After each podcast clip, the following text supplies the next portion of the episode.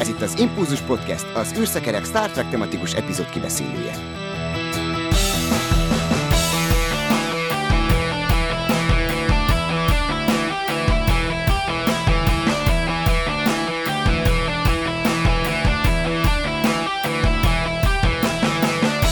A Jelek a homokban című epizód lesz a mai adásunk témája. Üdvözlöm a kedves hallgatókat és nézőket, és természetesen köszöntöm mai beszélgető társaimat is, Klaudiát és Dévet. Sziasztok! Sziasztok! Sziasztok!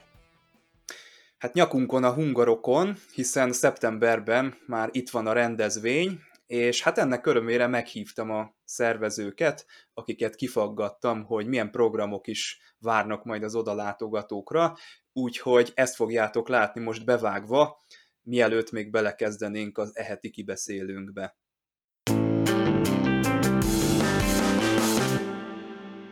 És megérkeztek hozzánk az Avana Egyesület képviselői, Orosz Adél és Jobbágy Tibor. Tibor az Egyesület elnöke, Adél pedig az alelnöke. Üdvözöllek titeket az Impulzusban, sziasztok! Sziasztok! Sziasztok! Ugye pont egy hónap múlva lesz a hungarokon, legalábbis a beszélgetésünk felvételéhez képest. Amikor ti halljátok ezt, kedves hallgatók, akkor már kevesebb időt kell kibírni, és hamarosan itt van ez a rendezvény.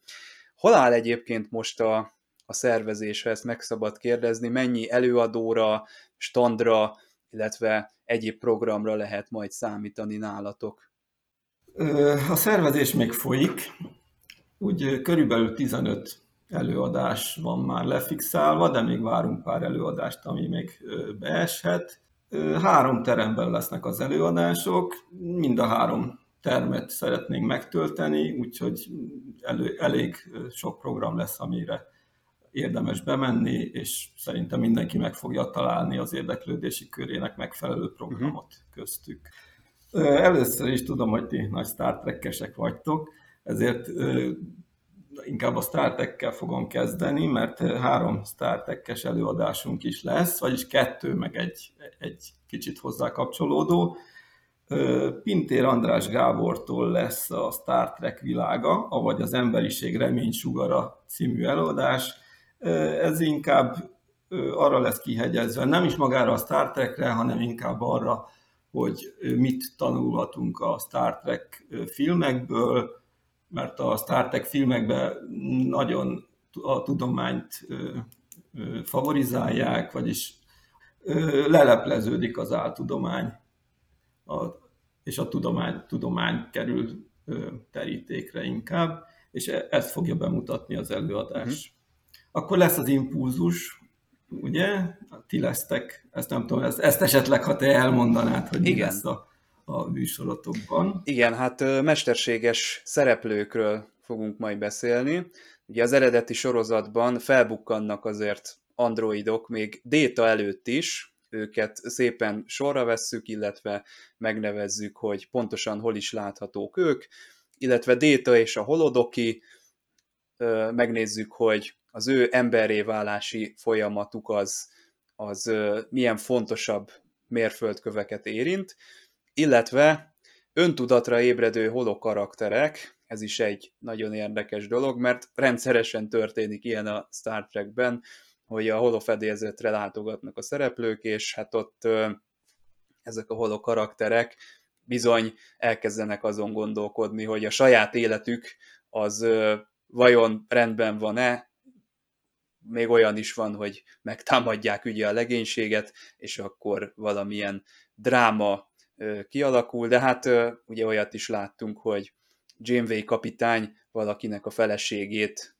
eltüntette egy holoszereplőnek, akivel éppen összejött, úgyhogy mindezekről hallhattok majd a, az impulzus beszélgetésünkben. És azt mondtad, hogy három ilyen program lesz. Igen, a harmadik, a harmadik az, az nem Star Trek, hanem az Orville-ről lesz egy előadás, ami úgy tudom, hogy a a Star Treknek egy ilyen mellék, mellékága, komikus sorozata. Kassa Magdolna fog az Orville-ról valamit mondani, aki, aki érdekel a sorozat, az nyilván sok újdonságot fog ebből is megtudni. Illetve standon lesznek a kóbor trekkerek, akik kiállítást tartanak a saját gyűjteményükből, kvíz lesz náluk értékes nyereményekért, fegyversimogató, és a szokásos ilyen konos, konos Star Trek gyűjtemény bemutatója. Jelen lesznek cosplayesek is a rendezvényen egyébként, és Adél, te tavaly is be voltál öltözve, ha jól emlékszem, igen, idén is. Igen. Láthatunk valami különleges megjelenésben? Nem hiszem, idén nem találtam ki új jelmezt, úgyhogy most nem leszek. Tavaly, tavaly én voltam az igazi Marilyn Monroe. Most nem tudom, szerintem most én ilyen rendezvényszervezőnek fogok öltözni, ez, ez a valószínű. De visszatérve, hogy lesz cosplay verseny, most már ez a negyedik alkalom, amikor, ami, ugye Tibi, negyedik alkalom, amikor az 50 ezer forintos fődíjas cosplay versenyünket meghirdettük. Hát nagy, várjuk még a, a jelentkezőket, hogy minél többen, minél többen jelentkezzenek. Ugye most is nagyon, nagyon szuper nyeremények vannak ezen a fődíjon túl is. A Bécsi komikorra is lehet, lehet Igen. jegyet nyerni. Úgyhogy ez, ez is most már több éve, több éve jó kapcsolatban vagyunk velük, úgyhogy, úgyhogy ez a nyeremény, ez is van. Úgyhogy a, a zsűrink az valószínűleg az lesz, aki múlt évben is, eddig legalábbis erre igent mondtak, úgyhogy az ismerősök, na, szóval jó, jó lesz, ahogy szerint múlt évben is jó volt, bízom benne, hogy most is nagyon jó lesz. Most is lesz fotósunk, aki, aki a cosplayeseknek a rendelkezésére áll, úgyhogy akár versenyzők, akár csak aki jön beöltözve, mindenki ingyen fotózkodhat, illetve ugye nagyon fontos még, hogy a cosplay versenyen résztvevők ingyen jöhetnek be a, a rendezvényre, tehát ez, ez is már több éve így van, és idén is így tartjuk. Aki a versenyre szeretne jelentkezni, az meddig tudja ezt megtenni még? Nyitva szoktuk hagyni a jelentkezést, úgyhogy akár az utolsó pillanatban is, akinek eszébe jut a honlapunkon, a hungarokon.hu-n van egy jelentkezési űrlap, és annak a kitöltésével még akár az utolsó nap is lehet. Hát, utolsó nap már nem, utolsó előtti nap még lehet jelentkezni a versenyre. Azért nem utolsó nap, mert még össze kell, össze kell állítanunk a, a, a, a színpadi műsornak a hanganyagát, úgyhogy Volt, volt aki, a, aki ott helyszínen jelentkezett, és még még azt is elfogadjuk, hogy valaki a helyszínen jelentkezik, de annak már az, az hátrányok, hátrányt szenved, mert akkor, akkor neki nem tudunk ugye háttérképet vetíteni, nem tudunk zenét, amit, mert ezeket mind korábban adják le a, a jelentkezők. Aki ott helybe jelentkezik, az ugye akkor azért nem annyira flottú fog menni az ő előadása, úgyhogy azért nem szerencsés. Jobban örülünk, ha előtte. Na hát akkor hajrá, kedves cosplayesek, jelentkezzetek, hogyha érzitek magatokban a, az erőt, hogy egy ö, ilyenen érdemes lenne részt venni. És hát a rendezvény egy másik fontos eseménye, hogy regény kategóriában, ugye most először kap majd valaki monolit díjat. Egy olyan ember már él a Földön, aki novella kategóriában ezt megkapta, ugye? Komor Zoltán Plázafej című műve, már monolit díjas, de most a regények lesznek idén. Ugye itt, aki döntőbe jutott, Brandon Hackett eldobható testek, R.J. Hendon gyomláló, Anthony Sheenerd négykezes plazmára és energiavetőre, illetve Michael Walden csillagi krek, és hát azért elég sok nevező volt, e, ezt meg lehet nézni még a, a, a díjnak a honlapján, illetve a ti honlapotokon, hogy kikből is állt a teljes lista. Hogyan jutottunk el idáig a zsűri, milyen metódus alapján dolgozik, mire ugye ezek a döntősök realizálódnak? Akik, nagyon fontos az, hogy jelölhető gyakorlatilag minden olyan mű, amelyik a kiírásnak megfelel, most nem sorolom el, hogy mi minden, de van egy, egy komoly leírás arról, hogy, hogy milyen művek, vagy tehát, hogy, hogy mik a, a szabályai jelölésnek, de jelölhet akár a szerző, a kiadó, de egy rajongó is jelölheti a, a kedvencét. Így alakult ki ugye a, a, az a lista.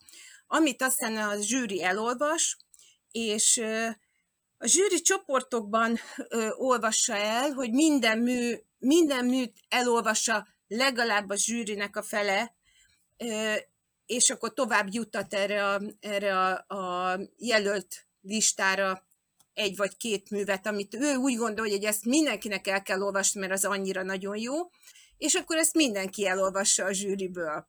És utána hatalmas viták vannak a zsűri között, nem mindig, amikor a, a novella zsűrizés volt, akkor elég, elég gyorsan, tehát ott, ott nagyon egyöntetű volt a zsűrinek a, a véleménye. Hát most a regénynél várjuk, hogy, hogy mi lesz, és, és bízunk benne, hogy nagy viták lesznek. Úgyhogy drukkolunk az összes műnek, ami, ami most a jelölt listán van, és kíváncsian várjuk, hogy hogy, hogy lesz.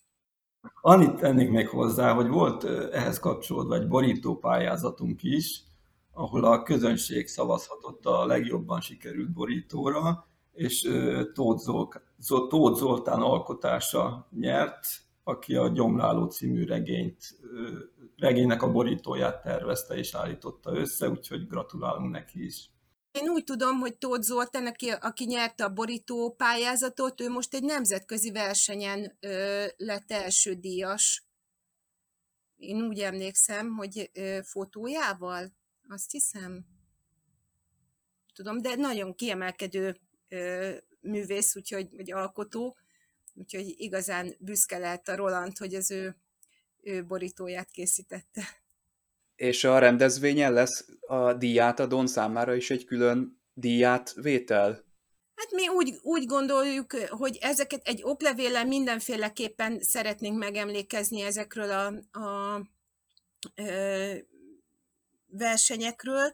Ugye a, a monolit díjon is a monolitot az első helyezett kapja, ez egyértelmű, tehát monolit díjból egy van, a győztes kapja de ezen kívül még lehetnek dolgok, amiket a zsűri a többi könyvbe is kiemelkedőnek tart, amit esetleg múlt évben is volt ilyen a novellák között, hogy, hogy egy-egy megoldást annyira kiemelkedőnek tartott a zsűri, hogy szerette volna egy külön oklevéllel jutalmazni és erre most is lehetőség van. Tehát, hogy, hogy a monolidéon nincs első, második, harmadik helyezett, nincs ilyenfajta sorrendiség, első helyezett van de a nagyon jó megoldásokat azért, azért szeretjük megdicsérni.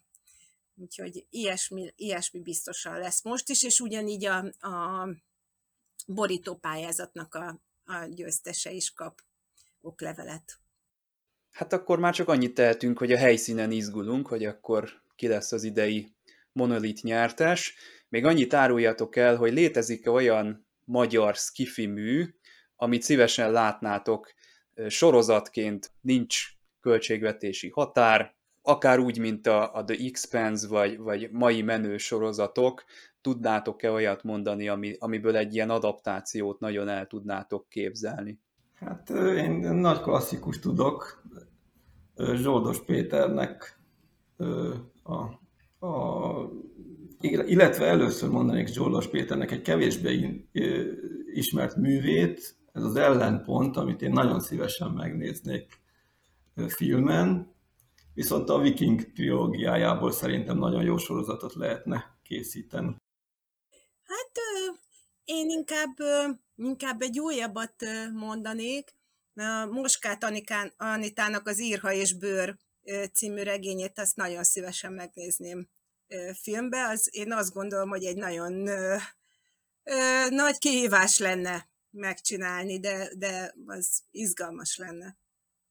Hát akkor találkozunk már kevesebb, mint egy hónap múlva Ferencvárosi Művelődési Központban, és hát sok sikert kívánok a rendezvényhez, köszönöm szépen, hogy itt voltatok.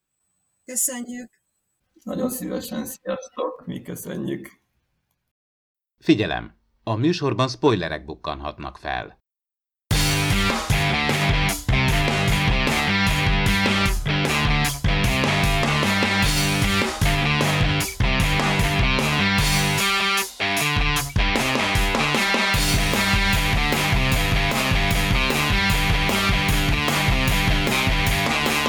Claudia és Dave társaságában a Jelek a homokban című epizódot beszéljük meg, én pedig Csaba vagyok, és hát az Enterprise D már feltérképezte a fiastyúkot, ezután pedig ellátogat egy terraformálásnak a helyszínére, hogy belekukkantson, hogy tulajdonképpen mi is történik ott, és nem tudom, ti gondolkodtatok már azon, hogy amikor történik egy ilyen képernyőn keresztüli kapcsolatfelvétel, és a Diana Troy ott mondja a Pikárnak, hogy mi a helyzet az aktuális beszélgető partnerrel így érzelmileg, akkor az a beszélgető partner az mit gondol?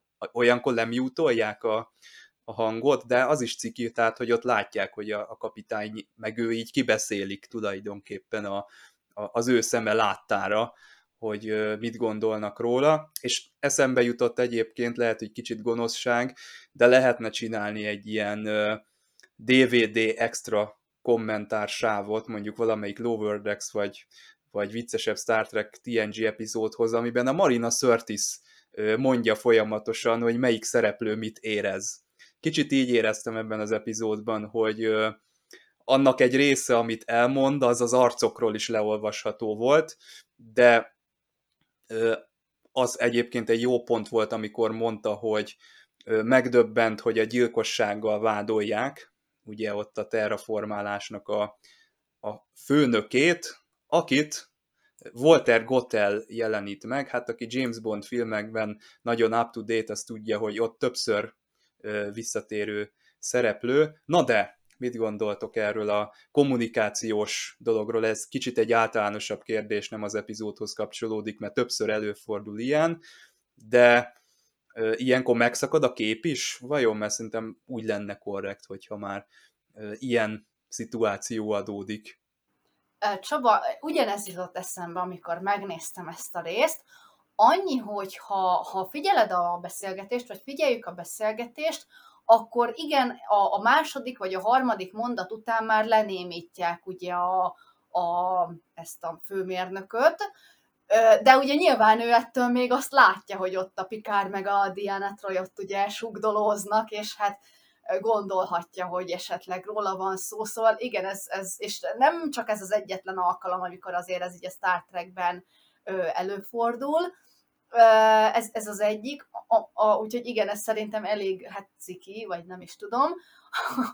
A, a másik, amiben gondolkodtam, bár itt, itt nyilván a Trojnak a képessége, és ő ugye csak félbetazoid, ha jól emlékszem, hogy ő, ő érzi az érzelmeket, meg nyilván az arcokból olvas. De mondjuk ugye mindjárt megállapította, hogy nagyon fél ez az ember és ezt mondjuk az arcából szerintem annyira nem lehetett látni. És azon kezdtem el gondolkodni, hogy vajon ilyen messziről is érzi, tehát hogy ugye ott, ott nem volt fizikai kapcsolata, nem voltak egy, egy szobában, hanem ugye csak a képernyőről látta, hogy most, most tényleg annyira beleláthat ő csak félbetazoidként a, a mimikájába, vagy, vagy, vagy ennyire erős, ami mondjuk félbetazoidként nekem egy kicsit kétséges, hogy, hogy látatlanba is ezt így ki tudja találni, tehát nekem azért az ott egy kicsit sántított. Ha már ilyen pólóba vagy, akkor nekem mindig eszembe jut az Obi-Wan Kenobi, amikor ugye nem, nem pontosan idézem, elnézést. Nem baj, majd én idézem pontosan. Tehát, hogy százezrek vagy milliók sikoltottak fel? Igen, Ugye, amikor igen. valami ilyesmit mond. Igen, de az más, mert ugye ott az erő, ami átjárja a galaxist, és a többi, és a többi, és azt ő mondjuk érezheti, mint erős Jedi de most uh-huh. így, hogy egy, egy fél bét az oidnak, hogy, hogy mennyire vannak ilyen erős képességei, máskor meg, meg nincsenek, amikor meg pont, hogy kellene, ugye, mint a múltkor a, a, a Vezeklés című epizódnál is ezt így megjegyeztük, hogy ott meg pont kellett volna, hogy jobban érezze a fő, a, az, az aktuális főszereplő kapcsán a dolgokat, és ott meg nem érezte. Tehát, hogy igen, ez, ez egy kicsit ilyen érdekes érdekesen jön neki elő a képessége. Uh-huh. Viszont a történetmesélés olyan szempontból jó, hogy egy gyilkosságból indulunk, és szerintem, hogyha először látjuk ezt a történetet, akkor eszünkbe nem jut, hogy ez lesz ennek a vége, mint amit látunk. Tehát én biztos, hogy azt hittem, bár nem tudok visszaemlékezni, de biztos, hogy az járt a fejembe, hogy na most ki a gyilkos? Ott hármójuk vagy négyőjük közül vagy hát csak három marad. Mondjuk végén. nekem egyértelmű volt, hogy nem ők, hanem ugye a maga az az életforma, amit találtak, de, de hát de amit ugye, nem jelenik igen, meg az az életforma addig. Mondjuk lehet, hogy én túl sokat néztem helyszínelőket, tehát én mindig kiszúrom, hogy ki a gyilkos. A szinkron hangon lehet egyébként, hogy a magyar változatban mondjuk meg elkezdenek nyomozni, és akkor a szomszédokat kérdezgetik, és ha az egyik szomszéd hangja valamilyen ismert színész, akkor én akkor szoktam rájönni, hogy ő még visszakerül egy ilyen mondjuk híresebb hangot nem hívnának be csak úgy egy mondatra. Uh-huh. És itt bocsánat, ki, ki volt a híres Zoltán. szinkron hang? Tehát ki volt a híres szinkron itt, hang? Itt nem volt, tehát itt, itt, itt volt. semmi, talán, vagy legalábbis nekem nem, nem tűnt fel. Hol Nándor?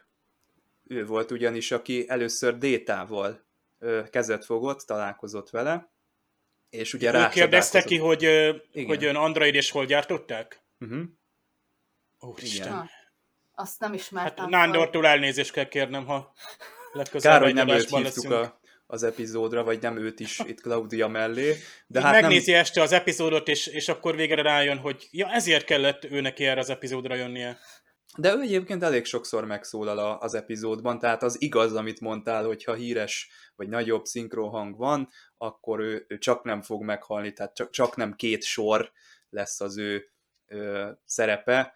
Na, Dave, te mit gondolsz erről a kommunikációs, meg magáról erről a Diana Troy funkcióról?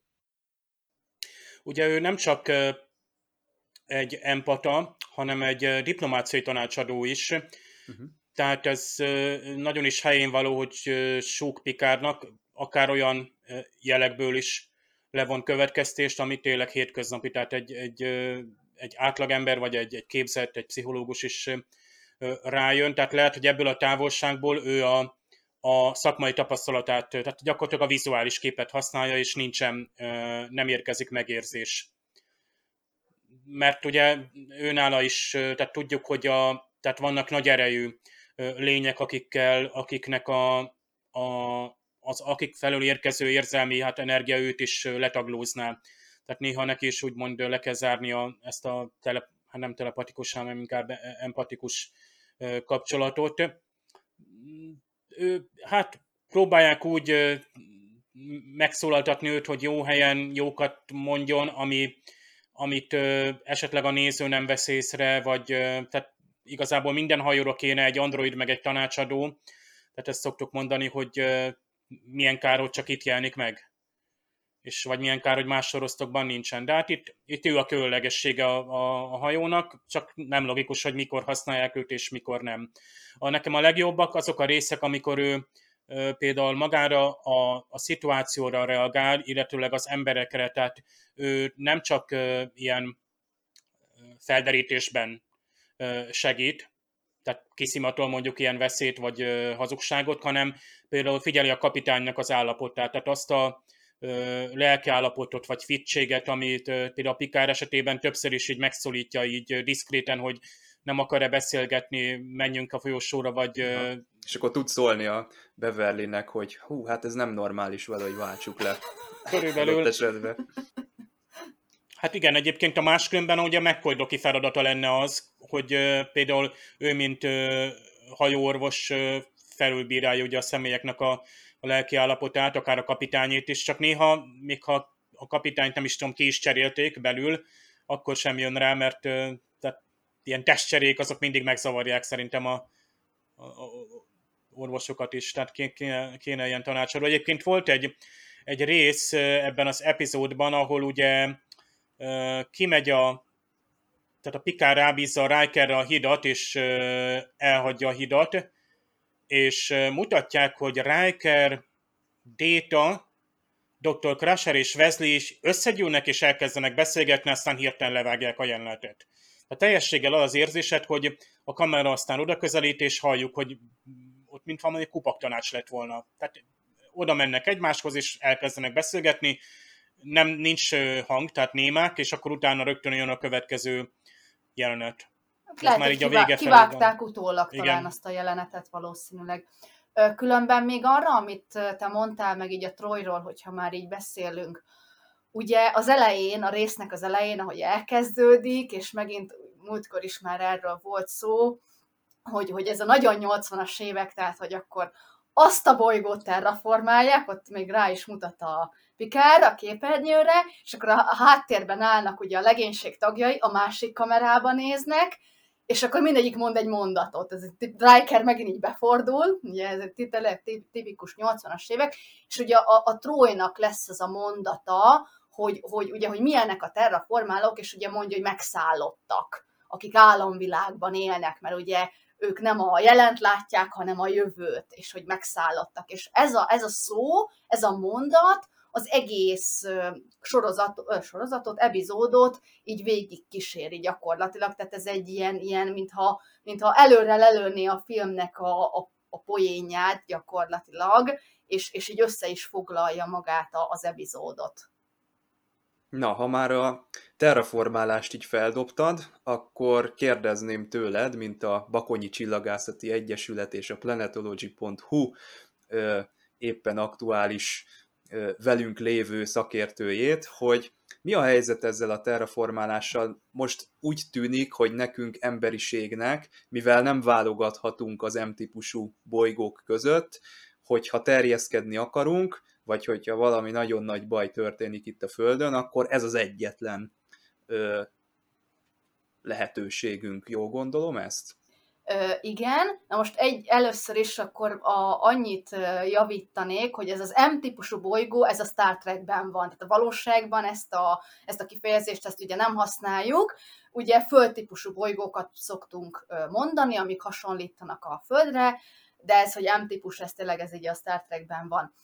Terraformálás, ez nagyon vicces volt, amikor így az elején van egy tök jó összefoglaló, itt a biológus kis hölgy, ugye ott elmondja nagy lelkesen, hogy hogy zajlik, és ugye itt megint figyelembe kell venni azt, hogy, hogy mikor vagyunk évben, tehát 1980-as években nyilván más volt a tudomány álláspontja a terraformálásról, mint most, nem tudom különben, hogy így magához a Star Trekhez, illetve egyes epizódokhoz mennyire hívtak tudományos szakértőket, nem tudom, milyenről tudtok-e, hogy hívtak-e, mert például ma szokás egy-egy Például a, azt hiszem az Interstellárnak volt a Kip Thorne az egyik tudományos Igen. szakértője, tehát ma már ilyeneket szoktak.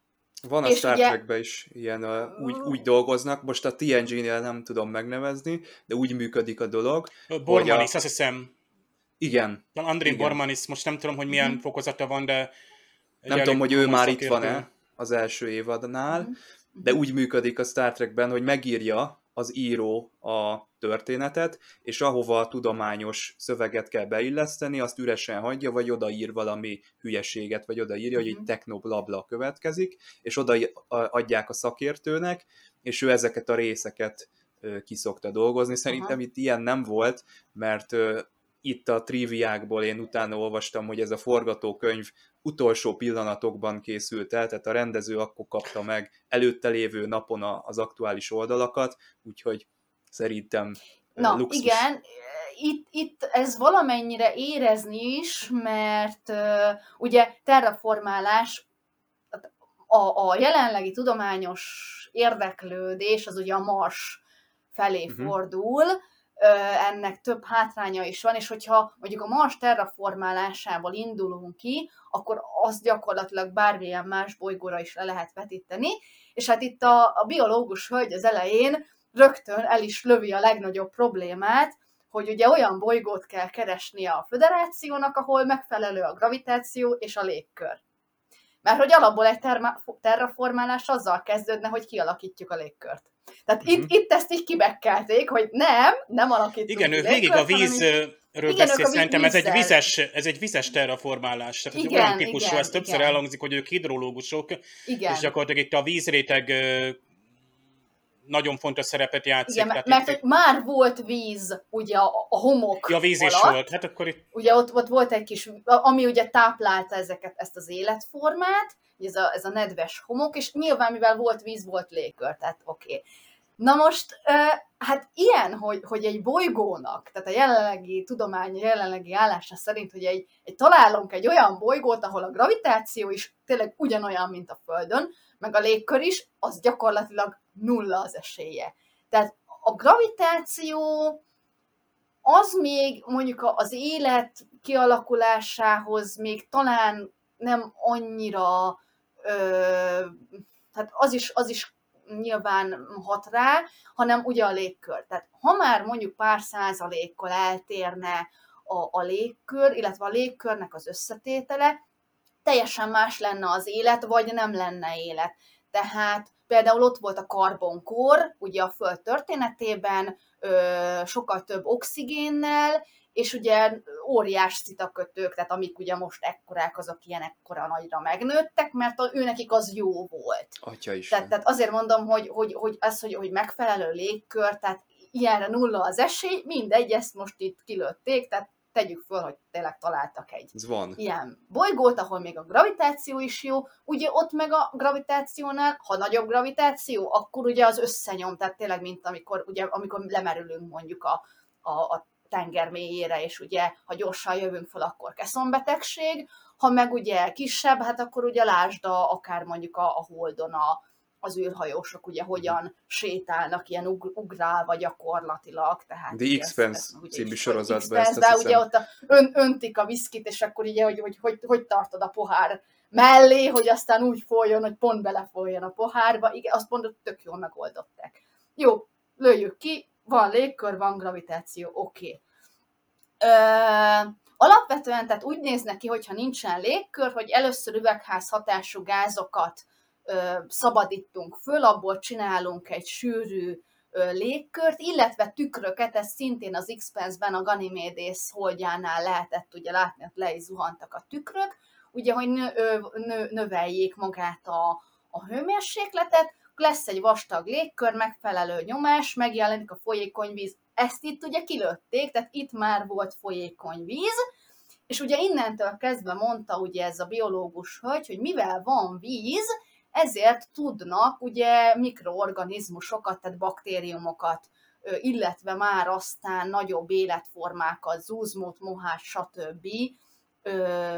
Telepíteni, majd már emberi kolóniákat létrehozni, mivel itt ugye jó a légkör és a gravitáció, ezért ezek az emberi kolóniák normál módon tudnának a felszínen sétálni, főleg ha még a sugárzást is valahogy kibekkelik, mert ugye ez a harmadik probléma, hogy azért kellene egy, egy mágneses tér, mint ugye, ami a Földnek is van, hogy a, a közeli csillagnak a sugárzásától megvédje az embereket, ha ez nincs, akkor valamilyen védőruhában, mint például a Babylon 5-ben, amikor a marsi jeleneteket mutatták, hogy azért ott volt rajtuk védőöltözet, de tehát ez, ezeket itt, itt elintézték, hogy nem, itt egy tök jó bolygó van, oké, okay, minden happy. Tehát mohák, zuzmok, baktériumok. Ö, és akkor gyakorlatilag ugye az ökoszisztémát építik föl, ezek a bolygó mérnökök, hát itt ugye meg is ismerhettük őket, ugye volt a fő, terraformálás vezető volt ugye ez a kis hölgy, mint a biológus, illetve volt ugye a, A Holnándor. hidrológus, a hidrológus, meg ugye a, a gépész, akit aztán megevett a lézer,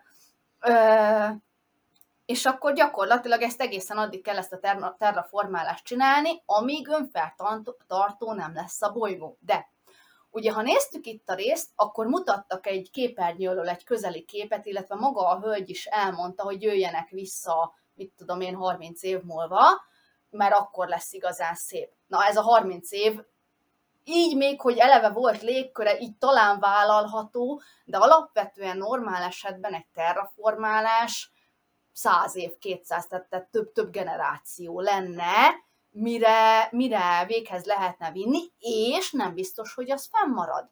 Tehát a Mars esetében is az a probléma, hogy mivel a Mars az egy halott bolygó, ugye a magja nem működik, tehát nem, nem működik úgy, mint a Földnek, ezért a terraformálnánk, akkor az csak egy, mit tudom én, száz évig, most csak mondtam egy számot, működne. Tehát a, a legtöbb, hogy ha, ha, ha nem működik rendesen a bolygó, és tényleg minden mesterségesen van fenntartva, hát ugye az, az csak ideig, óráig tart. És ugye itt van a harmadik probléma, vagy negyedik, vagy már nem tudom hányadik, hogy vajon van-e élet azon az égi testen. Mert ugye itt is volt. És ha van élet, akkor az, amit lehet csinálni. Ugye itt az elsődleges irányelv miatt nyilván abba kellett, meg hát persze több ok miatt is, ugye nem lehetett volna erre a bolygóra, nem lehetett volna terraformálni, mert ugye ott volt rajta ez az élet, csak azért nem vették észre, mert ugye szervetlen. Erre ilyen skifi fanatikusoknak vannak különben elképzeléseik, hogy tényleg lehetnek olyan helyek, ahol nem szerves, hanem szervetlen, tehát valamilyen fémes létforma ö, ö, leledzik, tehát ez, ez amúgy tök jó volt, nekem ez, ez nagyon tetszett, de hogyha találunk egy ilyen helyet, és terraformálni akarjuk, akkor mit kezdünk vele? Hát például Asimov regénynél előfordult, hogy ott, tehát mint az indiánokat, ilyen rezervátumokat csináltak, ahol megőrizték egy-egy helyen uh-huh. a mhm. bolygó eredeti állapotát, és ott mondjuk ők eléltek.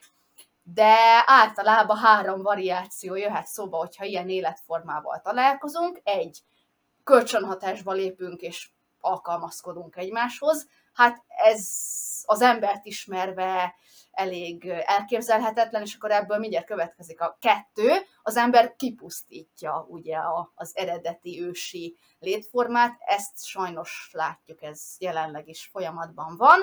Három, az ősi létforma pusztítja ki az embert. Tehát ugye ez meg itt majdnem megtörtént.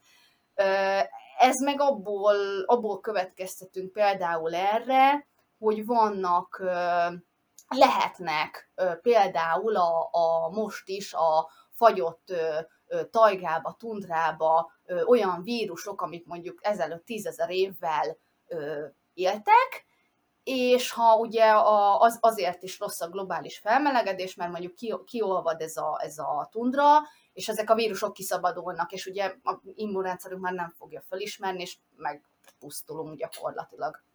Uh-huh. Úgyhogy ennyi. Na, hát nekem akkor az a konklúzióm, hogy tudományos szemszögből ne vegyük annyira komolyan a képernyőn látottakat most. Hány százalékot adnál így a scientific accuracy-re félve merem megkérdezni.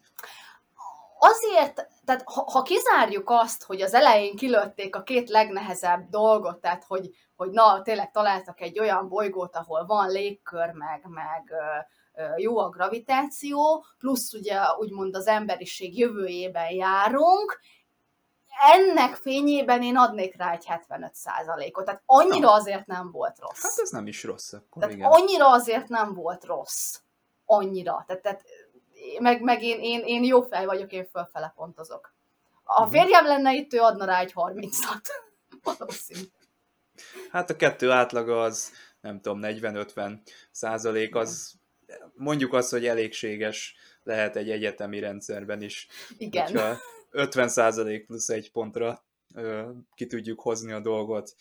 Viszont említetted ezt az élet dolgot, hát ö, ez nem csak az epizódban szerintem egy highlight, hanem az egész TNG sorozatban nekem ez annyira megvan, az a kis LED, amikor ott világít, amikor elkezdtem nézni, akkor azt se tudtam, hogy most ez melyik epizód lesz, de ott rögtön beugrott, hogy jó basszus, ez, ez, a, ez a történet, és szerintem ezek a legszebb és legjobb pillanatai ennek a történetnek, amikor ugye elkezdik vizsgálni, hogy élete, vagy nem-e élet. Igen, ez, ez, én is, hogy visszanéztem az epizódot, és nekem is beugrott, hogy fú, tényleg, és ez egy jó rész volt, és, és, és nekem is nagyon-nagyon tetszett, és jól is megcsinálták, tehát a, a, ahhoz képest, hogy mondtad, hogy, hogy az utolsó pillanatban készült el ugye a, a, forgatókönyv, tehát, tehát tényleg ennek a fényében is nagyon-nagyon jól megcsinálták, és ötletes volt főleg ez a szervetlen életformának a, a, a feltevéshez, nagyon, nekem nagyon tetszett. Uh-huh. Én ha lehet ezt, ezt mint jeleneteket így bezárnám, hogy ez egy toplistás momentuma a TNG-nek. Az epizód sajnos nem, mert ez nekem például addig működik, amíg meg nem szólal. Nem, nekem az is nagyon tetszett. Tehát, tehát szerintem teljesen jó volt a, a, a, a kommunikáció. Ugye ez egy, ez egy nem, nem egy darab egyet, hanem ez egy, egy hát hogyha tényleg az egész bolygón ebben a homokban élnek, akkor ez egy ilyen globális lény. Egy kultúra. Ilyen glo- egy, egy, kultúra, igen, ami, igen. Ami, ami, mivel ugye szervetlen, és ugye számítógép-szerű, ahogy arra Déta rá is mutatott, nyilván hát ő uh-huh. Android, tehát ért hozzá, ezért nagyon gyorsan tud fejlődni, tehát a kommunikációt is meg tudja teremteni. Uh-huh. Hát most ugye nem tudom, itt majd Dévet megkérdezzük, hogy, hogy az angol változatban is ennyire ö, egyszerűen beszéltek, tehát, hogy ugye a magyarban, hogy lefordították, hogy nem. Én, én lenni mérges, ezé. Nem? Nem, szerintem ez a magyarban direkt, tehát szokás ez, amikor valaki, mint a hibásan beszélni az angolt. Vagy ez a benszülött beszél. Igen, és ez, ez, ez szerintem ez igen, nagyon én rossz jönni, a magyar Én lenni péntek és jönni Robinsonhoz. Nem itt Csaba azt mondott, hogy az a, a lény megszólal. Most uh-huh. én gondolkoztam, hogy ő szólal meg, vagy pedig a, a fordító, fordító tudja fordító. így interpretálni, és, és akkor... Igen, és nekem szerintem ez, ez a bajom, hogy a fordító olyan gonoszan mondja, meg olyan, olyan rájátszik erre a, erre a Ugly Bags of Mostly Water. Ez jó, ez egyébként egy jó beszólás lenne a Lower Decks-ben és a, az Orville-ban, így is szerintem ez valami ikonikus mondat, tehát biztos, Ez a vizes tömlő, ez nagyon tetszett, főleg ahogy aztán Déta megmagyarázta. igen. De ez valahogy mégis úgy jó nekem, hogy ez külön mondatként jó, ebben az epizódban nekem nem tetszik. Pont emiatt a, a kicsit visszamegyünk az eredeti sorozathoz ugyanis ezzel a megközelítéssel. Ugye az eredeti sorozatban Devil in the Dark, teljesen analógiába állítható ez a kettő dolog. Spock volt az univerzális fordító, és ő mondta a nézőnek, hogy mit mond a Horta. Itt viszont az univerzális fordító jön. Egyrészt szerintem kétszer elsütve ez már nem üt akkorát, másrészt szerintem ez már a 80-as években is elavult volt, hogy, hogy így közvetíteni kell emberi nyelven azt, amit mond a, a, ez a kis lény. Én nekem jobb lett volna, ha ez megmarad egy misztikus szinten próbálhat kommunikálni, de szerintem nem kell így frontálisan beszélgetni egymással, mert nagyon túlságosan a mondani valót az arcunkba tolja az epizód. Szerintem működne enélkül is, hogyha ez nem szólalna meg. Ki, kikövetkeztetni anélkül is a, a legénység, hogy nem emberek a gyilkosok, ennek az élőhelye veszélyben van. Szerintem enélkül is tök jól működik, de Dave, cáfolj meg! Ezt te mondtad annak idén, hogy a TNG ennyire didaktikus, főleg még az elején, vagy a Pikárnak a szájába adják, vagy egy szereplőnek, vagy most itt ugye az, az idegen lény mondja el, és magyarázza meg ezt az egész helyzetet, de szerintem kellett ez, tehát az, megint, hogy 80-as évek, megint, hogy ez inkább az intellektuális science fiction, tehát itt jó, akkor lehet, hogy egyébként nem is kéne mindent kimondani, de néha például egy könyvben is érzed, hogy valamit le se kéne írni, nem kéne kimondani. Uh-huh. De az író mégis úgy gondolja, és szokás ezt tulajdonítani annak, hogy a, a sorozatok ilyen redundáns módon, tehát többször, többféle módon elét teszik, hogyha netán nem figyeltél az elmúlt 10 percben, tehát van egy 45 perces epizódnak, van egy 25 perces releváns része, és a többi az egy, egy ilyen vagy akcióval van feltöltve, vagy úgymond megismétli a mondani valót, és egy másik szemszögből akár. De hát egy csomó sorozatban látjuk, hogy bizonyos szereplők beszélnek, és beszélnek, és újra elmondják. Valaki mondott valamit, utána egy következő párbeszédben az illető elmondja, hogy valaki mondott valamit, és megnézzük a harmadik személy reakcióját, és élvezzük, amennyiben jók a színészek, meg már nem is tudom, a 160. részén tartunk egy szappanoperában. Ez különben egy kicsit, bocsánat, ez olyan, mm-hmm. mint a, a Murder Scully effektus, ezt így nem tudom, hogy ismeritek-e, tehát vagy, vagy ha más mondjuk a Samantha Carter, Ronnie Lezredes, ugye csillagkapuból, de tök mindegy, hogy mit mondok, tehát hogy mondjuk van egy sorozat, és akkor van, a, van, a, van az a szereplő, aki a nézőt képviseli, és ő nem érti a tudományos blablát, ugye ez az Oni ezredes, és akkor Samantha Carter jön, és ugye elmondja a tudományos blablát, és akkor O'Neill megkér, hogy ezt fordítsa le magyarra, vagy ö, mit tudom én, valamelyik esetleg a, tehát a másik karakter mondja el, hogy akkor ez emberi nyelven úgy hangzik, hogy. És, és ez, ez kicsit kicsit ennek a, ennek a, ennek a Murder Scully effektusnak, a, mert ő náluk ugyanez volt különben, és róluk is nevezték el ezt a jelenséget, és, és kicsit ennek az effektusnak a, a, a hát a megjelenését láthatjuk itt, illetve így a TNG-nek ezekben a didaktikus részeiben, hogyha ha, ha nagyon hülye a néző elnézést, és elsőre nem értette meg, akkor tessék, még itt van kétszer elmondjuk. Mondjuk én még a, a terraformálásnak a látványát szerettem volna dicsérni, mert hát itt, itt, itt, itt volt fizikai díszlet, volt itt a bolygó, láttuk, hogy volt egy ilyen effektet rátettek, ugye ott volt a Kánharagjában láttuk ugye ezt a genezis effektus, és akkor ott hátradőltünk, ott egy számítógépes effektus volt, egy ilyen uh, animáció. Itt viszont nagyon tetszett ez, hogy... A világ első CGI igen, jelenete. Igen, ott 82-ben ez tényleg uh, nagy szám volt, itt viszont fizikai díszletként, uh, vagy kombinálva egy kicsit ugye egy ilyen uh, valamilyen hát rajzolt, vagy számítógépes, nem tudom milyen effektus volt, amikor ott megváltozott a, ott a a felszíne a bolygónak.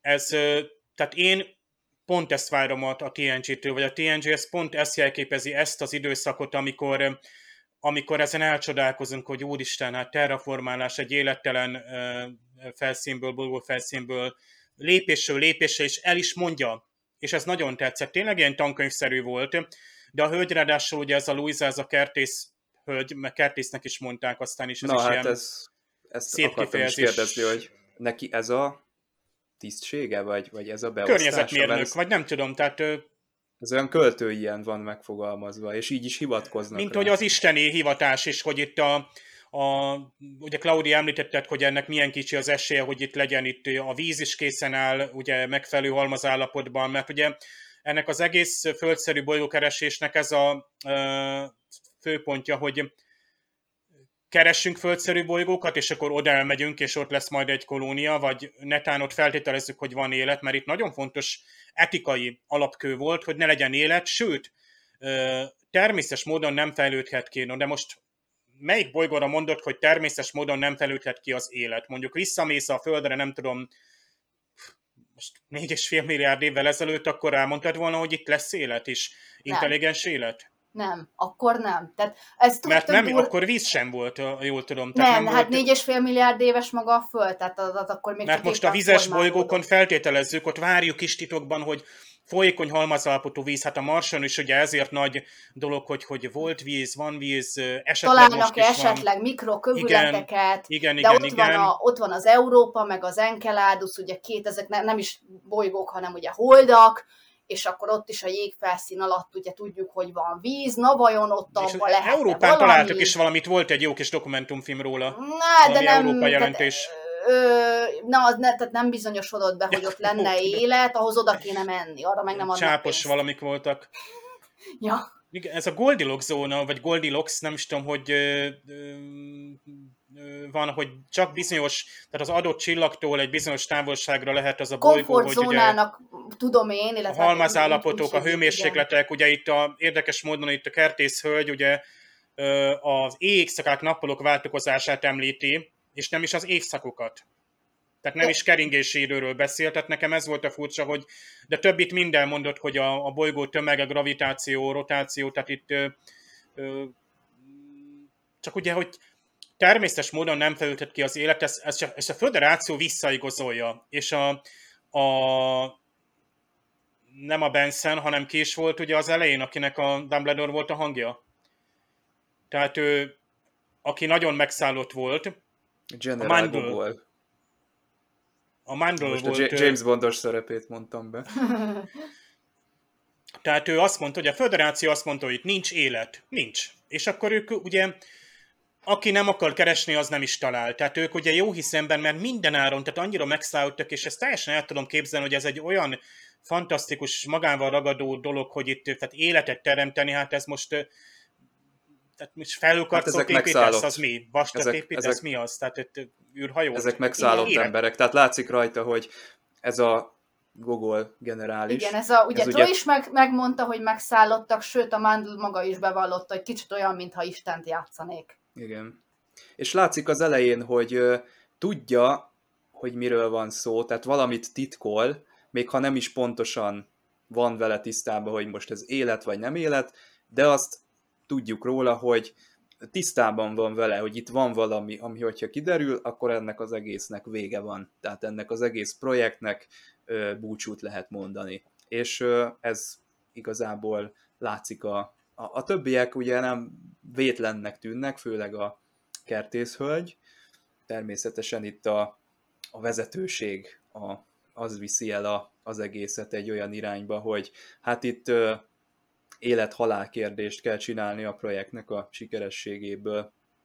Én még kérdeznék valamit Klaudiától, mert még itt az élet definíció volt, ami, amit egy fontos hát Star Trek alapkő is, meg science fiction, és itt hát Dr. Crusher egyébként, tehát TNG-hez méltóan felsorol jó sok dolgot, ugye a, mondjuk először a szerves élet alap definícióit sorolja fel, hogy itt a légzés, önreprodukció, növekedés, fejlődés, mozgás, kiválasztás, minden, tehát egy csomó olyan funkciót felsorol, ami számomra inkább ilyen összetettebb élőlényekre jellemző, és azt hiszem kettő vagy három volt alapvető, Déta a reprodukción csodálkozik, ami meg is történik, és akkor itt rögtön ez majd lesz a, lesznek ezek a kis exokompok majd, nem is tudom mikor, nagyon késői Quality ilyen Déta által így van. Életminősége. Milyen minőség az élet? Hol beszélünk alacsony vagy magasabb rendű életformáról? Itt Picard egyenesen azt mondja, hogy újszerű életforma, vagy nem is tudom, tehát eddig nem ismert életforma.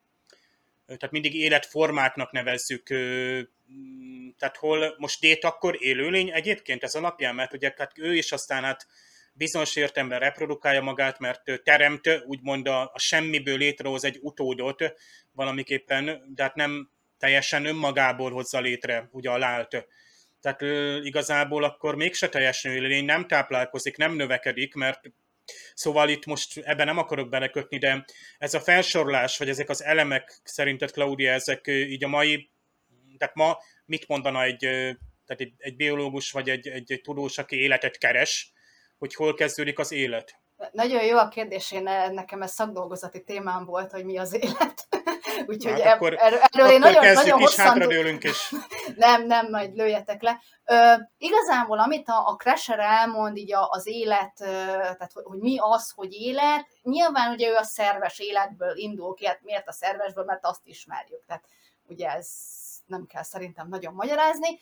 Hát, tulajdonképpen, amit ő elmond, az, az ott jó. Tehát az például, hogyha itt az előbbi százalékban ö, pontoztuk ugye a, a terraformálást, akkor, akkor, akkor ott itt már jobban hát a jegy. Itt, itt, itt én erre simán adnék egy 90 százat is akár. Tehát ő, ő úgy emberi nyelven nyilván nagyon, nagyon tömören, és nagyon emberi nyelven, de, de teljesen jól megfogalmazta azt. A sorozat nézőknek. A sorozat nézd, egy átlag nézőnek Limitált nyilván, időtartamban. Igen, hogy, hogy, hogy mi az élet, illetve mit tekintünk életnek, de ö, ahogy arra Dév, te is utaltál, hogy, hogy, hogy, hogy mi van akkor, hogyha valami teljesen más életformával ö, ö, találkozunk, vagy, vagy egyáltalán ugye most másik probléma.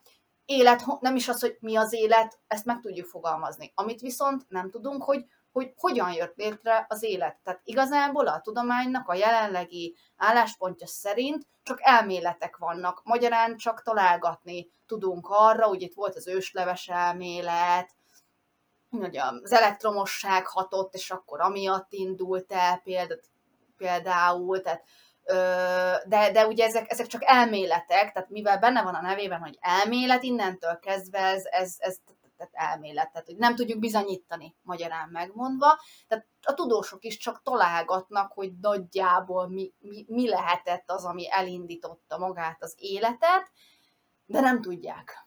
És akkor innentől kezdve, hogy, hogy mit nevezünk életnek, ez már sokkal inkább filozófiai kérdés lesz, mint sem biológiai kérdés. Mert nyilván egy biológus el tudja mondani, hogy igen, ö, sejt, osztódik, reprodukálja magát, növekszik, fejlődik, stb. Tehát ami, amit most itt Crashertől hallottunk, de ha már, ha már ugye messzebb megyünk, és azon kezdünk el gondolkodni, hogy mondjuk milyen életformák lehetnek a, az univerzumban, vagy akár a naprendszerben, akkor itt már előjöhet az, hogy, hogy, hogy tényleg, hogy, hogy mit, mit tekintünk életnek. Tehát lásd, egy szervetlen dolog, amire igaz az, hogy például, hogy fejlődik, mert ugye megtanult kommunikálni, meg osztódik, tehát a sejtosztódást nagyon szépen látszott, akkor az életnek minősül-e?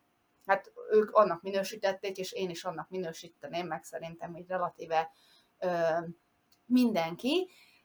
Tehát, tehát még egyszer mondom, hogy ez, ez már innentől kezdve egy ilyen, ilyen filozofikus kérdés. Amiből még ki tudunk indulni nagyon röviden, azt elmondom, és hogy mondjuk milyen életformákkal találkozhatnánk. Én abban hiszek, hogy, hogy szerintem intelligens élet máshol nem nagyon van, tehát nagyon sok, sok dolognak kell ahhoz megtörténnie, hogy egy intelligens létforma kifejlődjön, tehát nekünk nagyon nagy szerencsénk volt, pontosabban nem szerencsének tartom, de mindegy.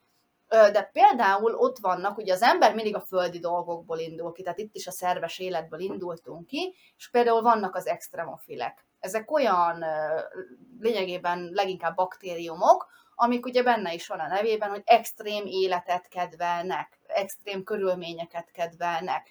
Tehát mi mondjuk meg vagyunk ugye a, a vízzel, meg az oxigénnel, és mondjuk a Yellowstone Nemzeti Parkban élnek olyan baktériumok, amik a, a kénes kipárolgásokban ö, ki, ki, ö, élnek, és kénnel, tehát kén alapú, nem szén alapon, kén alapú ö, életformák, vagy a, vulkáni tengermélyi füstölők, mellett is élnek olyan baktériumok, akik szintén ott érzik a sötétségben jól magukat, vagy például ott van a medveállatka, ami képes ugye betokozódni, és akár egy magasabb sugárzást kibírni, vagy és ugye a medveállatka az, az egy, már egy olyan még egy sejtű lény, de ugye már elég hát, nagy létforma. A kínaiak kísérleteztek is vele, képzeljétek el, és az egyik szondájukkal küldtek a holdra mhm. medveállatkát, csak sikertelen volt a küldetés, és lezuhant a szonda, és hát felrobbant, vagy hát széttört, inkább úgy mondom,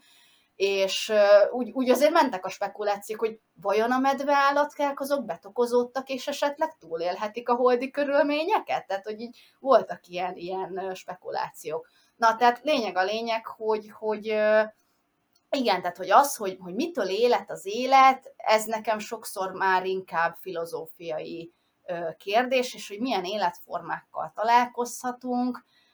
Igen, tehát mivel a Földön is vannak olyan létformák, amik totál nem olyanok, mint mi, szerintem, szerintem simán jöhetnek velünk szembe ilyen extrém körülményeket kedvelők.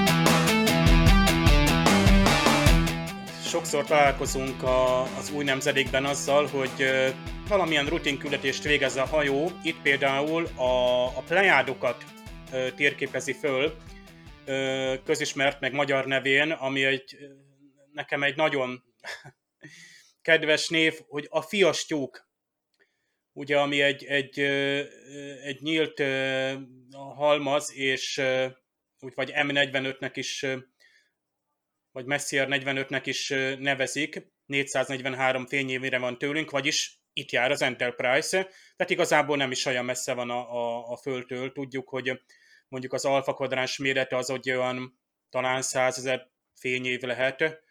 Az Enterprise tehát egy rutin felderítő küldetést végez. Miután azonban tájékoztatja Troy a kapitányt, hát azokról a gyanús körülményekről, amik itt a terraformást végző tudósokat illetik. Hát Picard azt javasolja Rikernek, hogy legyen résen, ugye a stay on your toes number van, ugye ez a lábújjon kéne, hogy maradjon a szerencsétlen Riker, ami, tehát mintha lábújhegyen járna valaki. Tehát állandó egy ilyen folytonos feszültségben van. Egyébként a légy résen az egy jól lefordított mondat. Aztán itt sorba bemutatkoznak a terraformáló csapat tagjai, például van itt egy ilyen hydraulics specialist, hidrospecialistának fordítják, hát ugye itt hidraulika, vagyis áramlástan, vízműtan, vízerőtan, ugye ez lenne ez a tudomány, hát mindenképpen vízzel kapcsolatos mérnöki feladatok, de még e, egészen furcsa módon is megnevezik ezeket a, a, a szakembereket később. Ugye elhangzik itt például ez a hydraulic landscaping, víz általi terepformálás, ez nagyon jó kifejezés, ez Déta mondja egyébként. Azonban van egy csúnya melléfordítás, vagy éppen lehet, hogy a, talán az, lehet, hogy a színész mondta ki rosszul azt a szöveget, hát itt arról van szó, hogy a Manenson azt mondja, ő a Jordival van együtt, és akkor a Déta, ugye Déta érzékeli, vagy megállapítja, hogy akkor az energiállátás olyan vezetékekben, pontosabban ezt a Malenson mondja, amelynek a hidrogén szondákat kéne táplálnia, hát nem hidrogén szondák, hanem hydraulic probes. Ugye a probe, hát a szó szerencsére jól le volt fordítva, tehát itt nem volt ilyen nanopróba és warp kérek hasadás, mint ugye a Voyager 7. évadának első szinkronjában, de ugye a hidrolika és a hidrogén az nem ugyanaz. Hát jó, nyilván a hidrogén ott van a vízben is, csak hát itt ugye rossz volt a, a szó, amit használtak. Hydraulic chamber, itt viszont már jó, hogy hidrokamra. Ugye itt a szótakszám is fontos, amikor a, a szereplőknek a szájára kell mondani a magyar mondatot. Aztán a Riker elég furcsa szórendet használ. A magyarban nekem sokszor az van a fejemben, hogy magam elé képzelem, hogy így hát blattolva kell elmondani a, a színészeknek szinte nincs is időjük meghallgatni esetleg, a fülhallgatóban hallják ugye az angolt, és akkor gyorsan rámondják a magyart, és akkor lehet, hogy nem vesznek észre ilyet, ugyanis azt mondja a Riker, hogy egy rutinszerűnek indult terraformáló bázison tett látogatás valami egészen más lett. De ugye nem a terraformáló bázis indult rutinszerűnek, hanem a, a látogatás, tehát itt úgy kellett volna használni ezt a mondatot, hogy egy terraformáló bázison tett rutinszerűnek indult látogatás. Hát most átmentem ilyen Grécsi tanár de itt lehetett volna. Lehet, hogy az megint a szótakszám, vagy nem úgy jött ki a szájmozgás, és akkor azért megváltoztatták. Aztán Détának nem szinkronos érdekesség, de nagyon jó az a mondat, hogy I will go with you, magával megyek. Tehát, hogy a társát előre küldi, és ahelyett, hogy a, a bomba biztos sér, sértetlen android előre menne itt a, azt hiszem ott a kontroll vagy a vezérlő terembe, hagy menjen előre a társa jár, ő a biztonsági tiszt, de a Data hátulról fedezi. Ez nagyon aranyos tőle.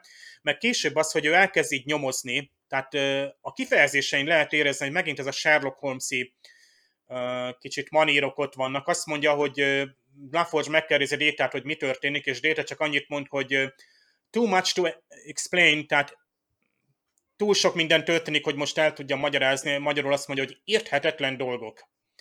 Egyébként a Csaba, te biztos emlékszel, Voyager, ugye Janeway leszól a Bellának a gépházban, hogy adjon jelentést, vagy mi a helyzet, vagy álljanak már készen a hajtóművek, és a Bellana így elég dühösen visszaszól, hogy dolgozunk rajta, nincs időm beszélni. És ez nekem borzasztóan tetszik, hogy ő a főgépész, és most nincs ideje beszélni, dolgozik rajta. Tehát, és a kapitány ezt jóvá hagyja, tehát azért a Voyager-en ez jól működik hát nem volt tiszteletlen, de azért jól megmondta. Aztán itt kiabálnak détáért, nagy füstöt látunk, ugye nyilván aki először látja, aggódik, hogy valami baja lett, és akkor itt a Picard leszól, hogy wait team, what is happening, viszont a magyar Picard azt mondja Détának, hogy Déta azonnal jelentkezzen. Egyébként a, az, hogy ez a lézer hogy dolgozott, ez, ez nagyon érdekes volt, mert itt Data gyakorlatilag lefesti a mesterséges intelligenciát, ugye azt hiszem anticipating, vagy valami olyan szót használ, ami ugye azt, azt fezik, hogy valamit előre elővételez, előre sejt, vagy előre kiszámítható, tehát ez a, úgy viselkedik az intelligencia, mint ha tudná a data mozdulatait. Itt a, ilyen quick time event van, amikor a data egy jobbra dől, balra dől, szerencsére kitér a lézersugárból, szerintem Tomb Raider játékokban nekem sose sikerült, hogy pont akkor nyomjam le a Q-t, az Y-t és a Z-t egyszerre, hogy leugorjak egy vízesésről. Mind working against me, tehát valami értelmes elme dolgozik, itt, itt is nagyon jó ezt sejtetni. Ez, én nagyon szeretem a, a Star Trekben ezt a tudományos jellegű nyomozást. És meg Picard erre rá is játszik, azt mondja, hogy úgy tűnik, hogy Becoming Detectives number van, hogy nyomozó lesz belőlünk egyes, hát éppen ott csak nem veszi fel Picard is a ballont, mint Kalambó, vagy ugye Dixon Hill, vagy ugye Détának a Sherlock Holmes a pipa nem kerül elő. Tehát csodálkoztam is, mert amúgy még elő fog az kerülni. Aztán nagyon ízes az is az, hogy azt mondja Picard a Crushernek, you're charging unknown seas, ismeretlen vizeken hajózik. Ugye amikor próbálja ugye ezt az életmeghatározást tenni, és ez tényleg szó szerint arról van szó, hogy ismeretlen vizekre hát evezünk, amikor így egy tudományt ilyen látványosan szétveszítünk, hogy az élet definícióját terjesztjük ki. Feltűnő volt, hogy itt a, beletartozott ebbe a definícióba az is, hogy valami nem folytonos, nem rendszeres, nem ismétlődő, és ebből jön ki, hogy ez a kommunikáció az nem csak ilyen akaratlan impulzus, ugye ezt ilyen pulzároknál szokták, hogy most az a pulzár, egy pulzár fölvillant, vagy valaki üzenni akar nekünk, volt ez a WoW, vagy nem is tudom mi a 70-es években, és akkor azt mondom, most akkor valaki kommunikált velünk, vagy nem tudom, ugye Kontakt című filmből is ismerjük ezt a nagyszerű pillanatot, hogy felfedezni azt, hogy ez, ez valami mesterséges üzenet.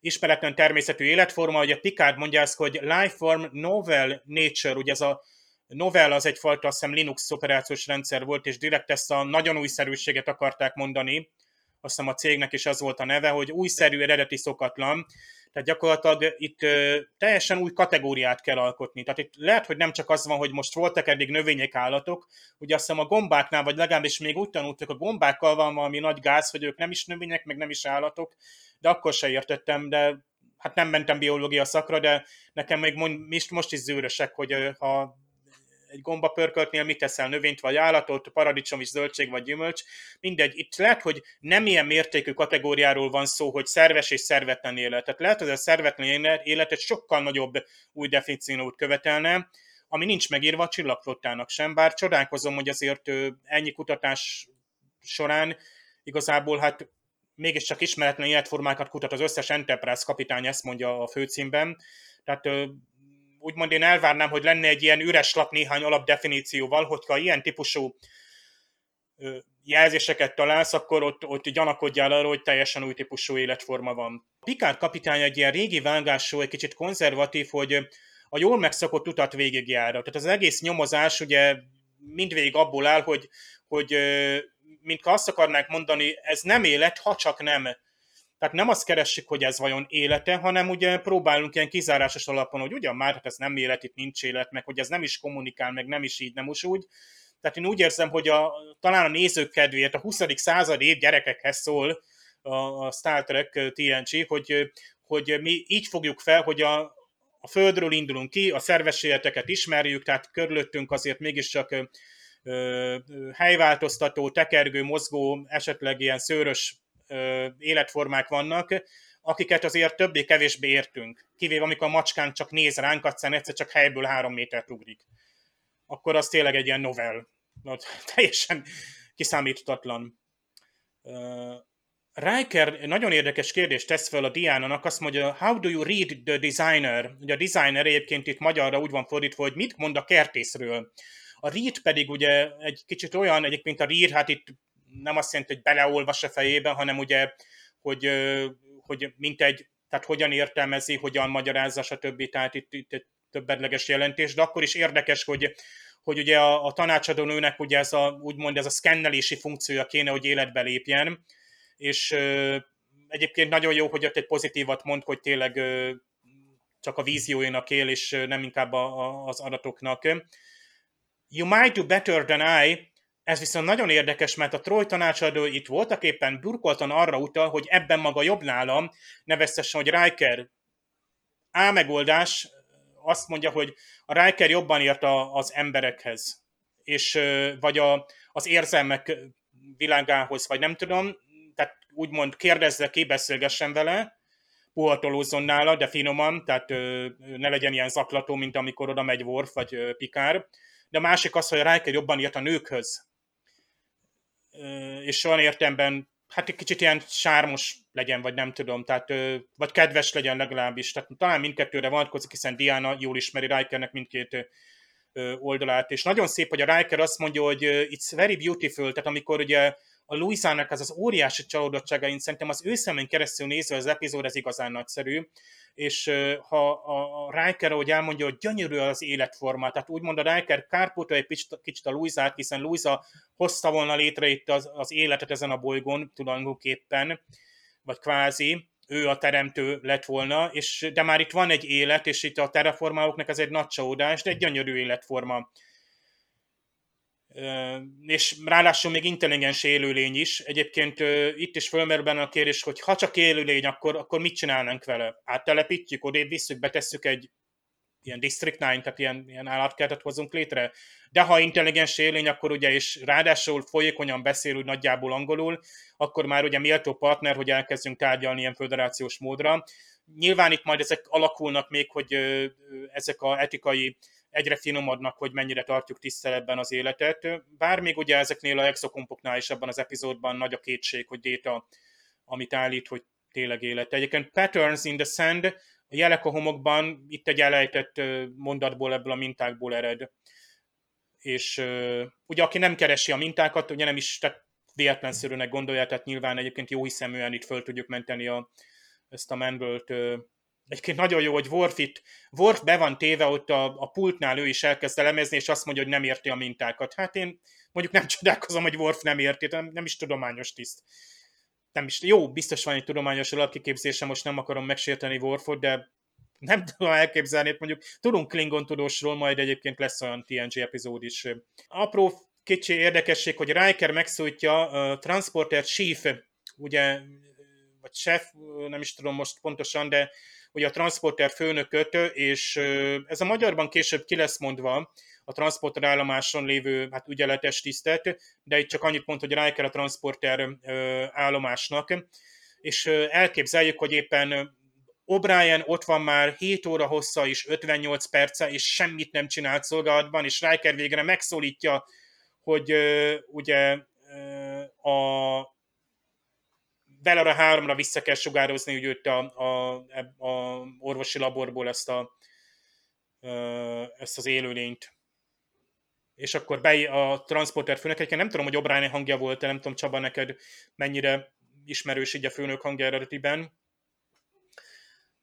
És Picard líraian zárja le az epizódot, ez, hogy fejet hajtunk, ugye Troy is azt mondja, or, or, apologize and respect, tehát ez a Picardnak ez a tisztelete, ez nagyon tetszik, az egész TNG-ben jellemző ez az alázat. Tehát először van egyfajta arrogancia, hogy hát mégiscsak mi vagyunk az emberek, legyen szíves minden bolygó, vagy úgy nézzen ki, mint mi, vagy legyen teljesen pusztaság, hogy ott mi hozzunk létre életet, és egy föderációs módra, ugye ilyen kolónia telepítésre gondolunk.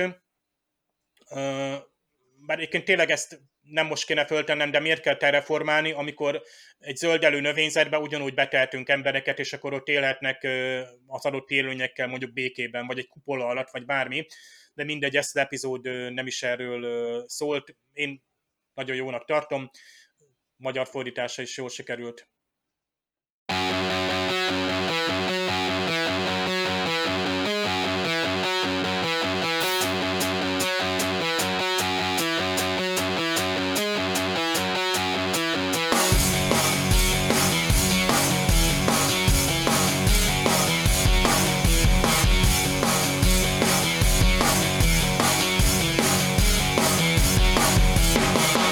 Hát nekem nagyon sok olyan epizód van az első évadban, ami közel áll a szívemhez, ez is egy olyan, viszont szerintem mindenképpen ki kell mondani, hogy nincs az első szezonban olyan történet, ami bekerülhetne a nagy toplistákba. Tudjátok, ezek azok a neves lapok által összeállított listák, ahol a TNG highlights, illetve a legjobb történetek, vagy eredeti sorozat, vagy úgy összességében a Star Treknek a legnagyobb pillanatait összegzik, és szerintem itt nagyon nem sok hiányzik, hogy ez egy ilyen epizód legyen. Körülbelül az az érzésem, amikor egy ilyen világklasszis játékos 11-es rugás előtt odaáll a labdához, és annyira elrontja, hogy azt mi sem tudnánk annyira. Tehát kirúgja a stadionból a labdát. Körülbelül ilyen érzésem van, de amúgy nagy gond nincsen, mert az a csapat amúgy is vezet 2-0-ra. Tehát ezzel azt akarom mondani, hogy ez amúgy is egy jó epizód, de szerintem itt hatalmas zicser maradt ki, és én abban látom a problémát, hogy ahogyan megszólal ez a cucc, ezt már részleteztem a kibeszélőben, viszont erre még rárakódik az is, hogy bejön az eredeti sorozatnak ez a tipikus toposza, hogy keressetek föl, majd hívjatok föl 300 év múlva, és ez már nekem azt mutatja, hogy nem tud kilépni a TNG ebben a periódusban még a, az eredeti sorozatnak a, az árnyékából, és uh, itt nagyon érzem ezt, hogy, hogy ki, valami ki akar szabadulni, valami nagy mondani való uh, ki akar onnan jönni, de még nem születik meg. Valami dörömből belülről, de, de nem jön még ki az az igazi TNG, és szerintem itt hajszálon múlott, hogy, hogy ezt megkapjuk. Ez a kérdés, hogy van egy élet, amit észre sem veszünk, ez tényleg a Measure of a Man, illetve a Quality of Life mellé emelné be szerintem ezt a történetet, és azokat a jeleneteket én nagyon meg szoktam becsülni, illetve az nekem mindig egy nagy élmény újra nézni, amikor találgatják, hogy ö, vajon ugye hogyan, már maga az a kis művészileg létrehozott, ö, nem tudom, képe annak a félvezetőnek, vagy nem tudom mi ez tulajdonképpen, az is egy hatalmas nagy dolog, ahogy ott nem találnak benne mintát, hogy hogyan villog. Tehát nagyon, nagyon jó ezt felfedezni. Szerintem ez a, ez a majdnem klasszikus kategória ez az epizód. Én annyiban nem értek egyet veled, hogy nekem pont ezek a részek tetszettek, amit neked nem. Ugye ezt már mondtam, hogy, hogy nekem nem volt bajom azzal, hogy ott megszólalt. A magyar szinkronnal igen, de hát ez a magyar szinkronnak a, a hibája. Illetve ugye a végét, amit mondtál, hogy, hogy gyertek vissza 300 év múlva, jó, tény, hogy, hogy átemel ugye a, a, az eredeti sorozatból, de szerintem nem csak az eredeti sorozatból, tehát azért ez egy, egy visszatérő mm, toposz, ahogy mondtad, különböző, különböző skifikből, akár filmekből, akár sorozatokból, akár könyvekből.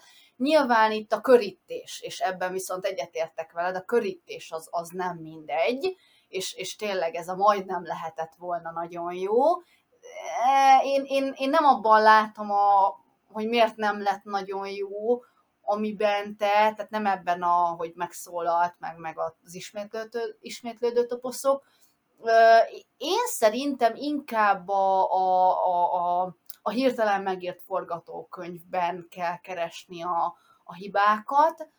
Visszatérve a toposzra, nekem viszont ez nagyon tetszett, ahogy így, így mondta, hogy az ember még erőszakos, és gyertek vissza 300 év múlva. És, és, és úgy gondolom, hogy ebbe tökéletesen igaza van. Tehát szerintem ezt, ezt egy, egy jelenkori embernek is ugyanezt mondaná, egy jövőkori embernek is ugyanazt fogja mondani, mert sajnos az embernek az erő alapvető természete az ilyen, és igazából én nem bíznék abban, hogyha 300 év múlva visszamennének, akkor ez, ez, ez ne változott volna. Tehát sajnos én, én, én elég rossz optimista vagyok, tehát tudom, hogy az ember az tud jónak lenni, de azt is tudom, hogy, hogy van, van, van, benne, van benne ugye az akarata rosszra hajlik, hogy itt a hittan tanári énemet elővegyem, és, és de, de ez mm, biológiailag is, tehát találtak már például a, a, a dühre van, van genetikai bizonyíték. Van ilyen génünk, ami a dühért felelős, meg az erőszakosságért, és hát igen, tehát nem biztos, hogyha 300 év múlva visszamegy az ember, akkor, akkor ugyan, akkor már jobb lenne. Én nekem a Dave-hez lenne még egy kérdésem, szinkronnal kapcsolatban, illetve inkább fordítással kapcsolatban, ugye itt a, az epizódnak az eredeti címe, ez a Home Soil. Ezt te hogy fordítanád le? Hazaföld. Tehát ugye ez a, a soil, az a talaj, ami termőföld, vagy nem is tudom, hogy csak a termőföldre mondják el. Én szerintem nagyjából a soil az, az, az nekem a termőföld, igen, és ez a, mert ugye a, a motherlandet szokták még az anyaföldre, de ott a land az ugye inkább az ország például, tehát nekem a soil az kifejezetten ez a, amiben ülteted a növényt. Igen. Ilyet, ilyet nem mondasz, hogy anyatermőföld, vagy nem tudom, vagy, vagy hazatermőföld, az hülyén hangzik, és akkor hazaföld. Igen, jó, köszönöm szépen. Hát ha az angol cím nagyon találó, a home soil, mint ö, otthont adó, életet adó talaj, anyaföld vagy bolygó, akkor a német cím ennek szinte az ellentéte, mert azt mondja, hogy egy bolygó védekezik így magyarra fordítva, és ez itt az agresszív voltat akarja ennek a lénynek hangsúlyozni, pedig hát pont, pont arról lenne szó, hogy ne ellenségként tekintsünk már rá, ami ennyire teljesen más. Szerencsére ez nem így végződött ez az epizód, és ugye a TNG-nek a pozitív hangvételét nagyon láttam benne, hogy igen, vannak megszállott tudósok, ugye TNG alapvetően be a technológiai jövőbe vetett hittel győzte meg annak idején a nézőket. Szerintem a, a korabeli szifiknél mindenképpen előbbre járt, meg a, az eredeti sorozatnál is így tudományosabb a megközelítése. Tehát jóval többet magyaráznak a szereplők, tényleg itt utólag nézve túlságosan is, de én, én nagyon jónak tartottam, tehát ott, a, amit a kertész, a, a környezet tervező hölgy elmondott, és tényleg szemléletes volt, és, és felsorolt dolgokat, a Dr. Crusher életdefiníciója, és ez persze egy dramaturgiával tartítva, feldósítva, hogy gyakorlatilag minden néző rétegnek, tehát egy egész családot ül a 87-ben a képernyők előtt, és 87-ről beszélünk, meg még csak az első évadról, és számomra ez ilyen TNG highlight, csak ugye első évadnak a úgymond formálisan vagy minőségileg abban van benne, tehát az a kicsit tosz szerű megoldások, szereplők, attitűdök vannak benne, ami nem olyan baj, mert így jól átvezet, tehát a TOS nézőket neveli rá arra, hogy egy, egy sokkal szofisztikáltabb science fiction fognak majd itt kapni, de majd megkapják az akciót is, meg a látványt is, és abban is a, a design is hogy lekövette, hogy amit elmondanak, azt, azt látjuk is. Tehát nem csak beszélünk róla. És meg az akcióról ne is beszéljünk egy détának a, a quick time gyors eventjéről. Szóval nekem helyén van az epizód, most is újra nézve, úgy ott van a kedvencek között. A, van egy tényleg egy lista, amiben ott van, és akkor ez, ez így, így, így, annak idején ez biztos, hogy került ilyen éves újranézésekbe, mert bizony megsugom, hogy a TNG-ből én úgy néztem újra, hogy van egy, nem tudom, százon túli nagyon kedvenc, vagy százon túli kedvencek vannak, viszont valamit mindig kihagytam. Tehát nyilván a Shadows of Grey, vagy nem tudom miért a Rikernek ez a ezért, uh, Shades of Grey. Vissza, Shades, elnézést. Riker 50 árnyalata, most majd, majd elérünk igen, oda is. Igen, mindig ez erről jusson eszedbe ez Jó. az epizód is. Ez viszont egy, egy színes epizód volt, szerintem jól meg volt írva, ma is van mondani valója, tehát tényleg egy mai gyerek elé oda lehetne tenni, és bár csak úgy lehetne, hogy egy gyerekek leülnek nézni, tehát tényleg azok a kamaszok, olyan kis kamaszok, akik, akiket úgy már megfog ez, akik nem tudom, annak idején Vernét, vagy Jules Vert olvastunk, meg, meg Asimovot kezdtek el olvasni, tehát ugye komolyabb szifik felé, de azért még a látvány, kaland, a kis nyomozás is ott van, szóval szerintem én azt mondom, ez a, nálam ez a 9-es, 10-es között, tehát ez a, ez a nagyon korrekt és nagyon tanulságos epizód, amit bármikor újra nézek. Hát kapcsolódunk az eredeti sorozathoz még hozzá. Metronok is úgy küldtek el minket, szerintem, hogy hát majd akkor... Elküldtek a jó...